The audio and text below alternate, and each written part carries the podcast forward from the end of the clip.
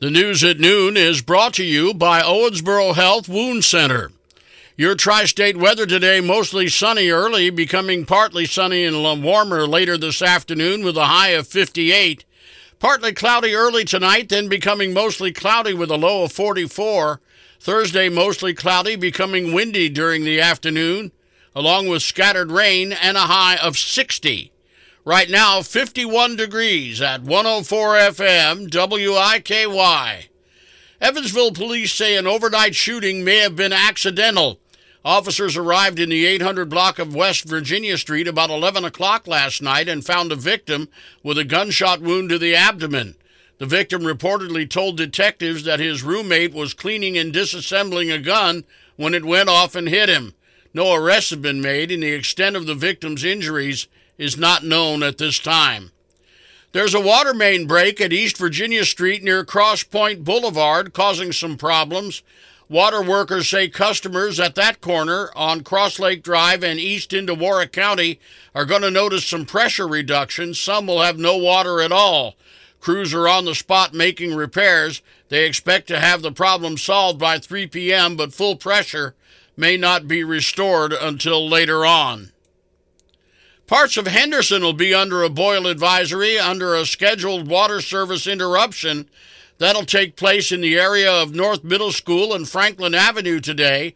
Water will be shut off at 5 p.m. and is expected to be turned back on after about four hours. Residents in that area are asked to boil their water before use. The boil advisory will be in effect for at least 24 hours after the water is turned back on. A developing story a military helicopter with five people aboard is missing in Southern California. ABC's Alex Stone has details. It is a military heavy lift helicopter, a Sikorsky CH 53E Super Stallion that was traveling from Creech Air Force Base in Nevada to Miramar in San Diego. It refueled in eastern California overnight and then disappeared in bad weather. Search and rescue teams are being sent to its last known area in rural San Diego County and the Cleveland National Forest. Firefighters did not find it there when they got on scene. Alex Stone, ABC News. Two accused counterfeiters from out of town are in custody. The pair allegedly targeted Evansville businesses with fake $20 bills. EPD developed two suspects in the case Campanella Ford III and Isaiah Holt.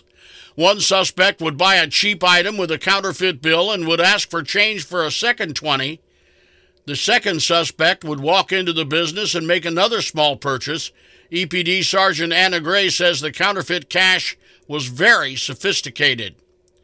Last Sunday, multiple law enforcement officers were dispatched to a residence in Gibson County.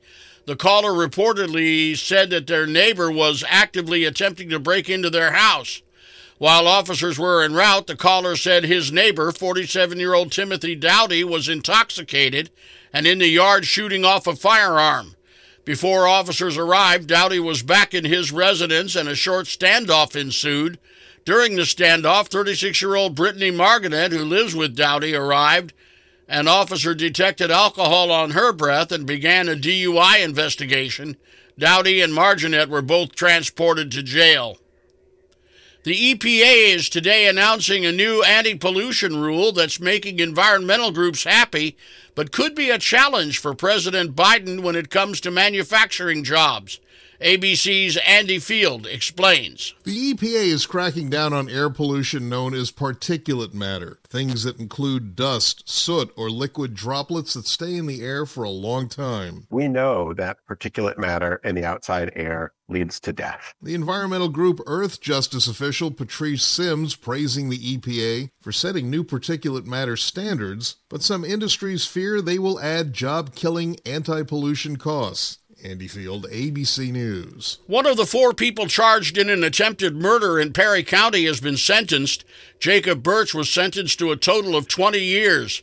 He reached a plea deal late last month, as did Dakota Hedringer, who will be sentenced next week. Two others will have court dates later this month. Indiana State Police say the four lured the victim and beat him with a baseball bat. He was flown to an Evansville hospital with multiple broken bones and a fractured skull. One month ago tomorrow, a downtown Fort Worth hotel exploded, sending 21 people to a hospital. The judge had halted debris removal so that investigators could look for clues into the source of the January 8th blast at the Sandman Signature Hotel.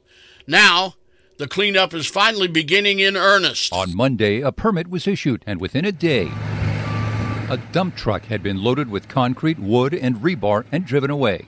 Alex Adewunmi has an office across the street. It certainly makes you feel like you're within the zone of danger. Adewunmi is an attorney and plans to file suit on behalf of businesses that have suffered financial losses from the blast. They're my next door neighbors, yeah. Jim Ryan, ABC News, Dallas. Henderson County fire crews were called to a cabin fire on Tuesday.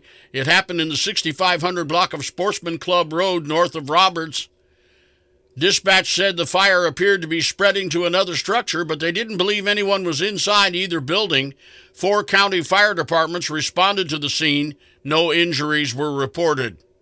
Tickets go on sale tomorrow at 10 a.m. for the Bee Gees Gold, the tribute. It's the ultimate salute to the Bee Gees in their prime, providing fun for all ages.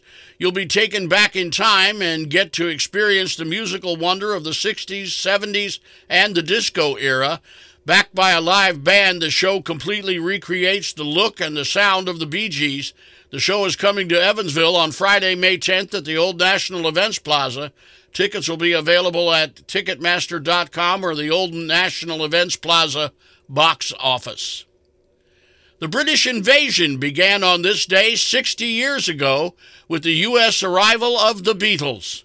ABC's Danny New reports from New York. 3,000 screaming teenagers are at New York's Kennedy Airport. After their Pan Am flight landed at JFK International, the Fab Four attended their first American press conference and then immediately had to answer questions about their hair. Did you hope to get a haircut at all? No, no, no, no, thanks. I had one yesterday. and then, ladies and gentlemen, the Beatles. Two days later, this was the moment that really cemented the new wave of long hair, cute boy bands, and the British invasion. The Beatles appearing on The Ed Sullivan Show February 9th, 1964, in front of 73 million viewers. Danny New, ABC News, New York. You're listening to the news at noon on 104 FM WIKY. From ABC News, Wall Street now. The major stock averages remain near historic highs at midday. The Dow Jones this morning had gained 164 points. The Nasdaq Composite was up seven tenths of one percent. The S&P 500 was creeping close to the 5,000 mark for the first time. Lyft is hoping to attract new workers. The ride-hailing company will offer guaranteed weekly earnings for drivers.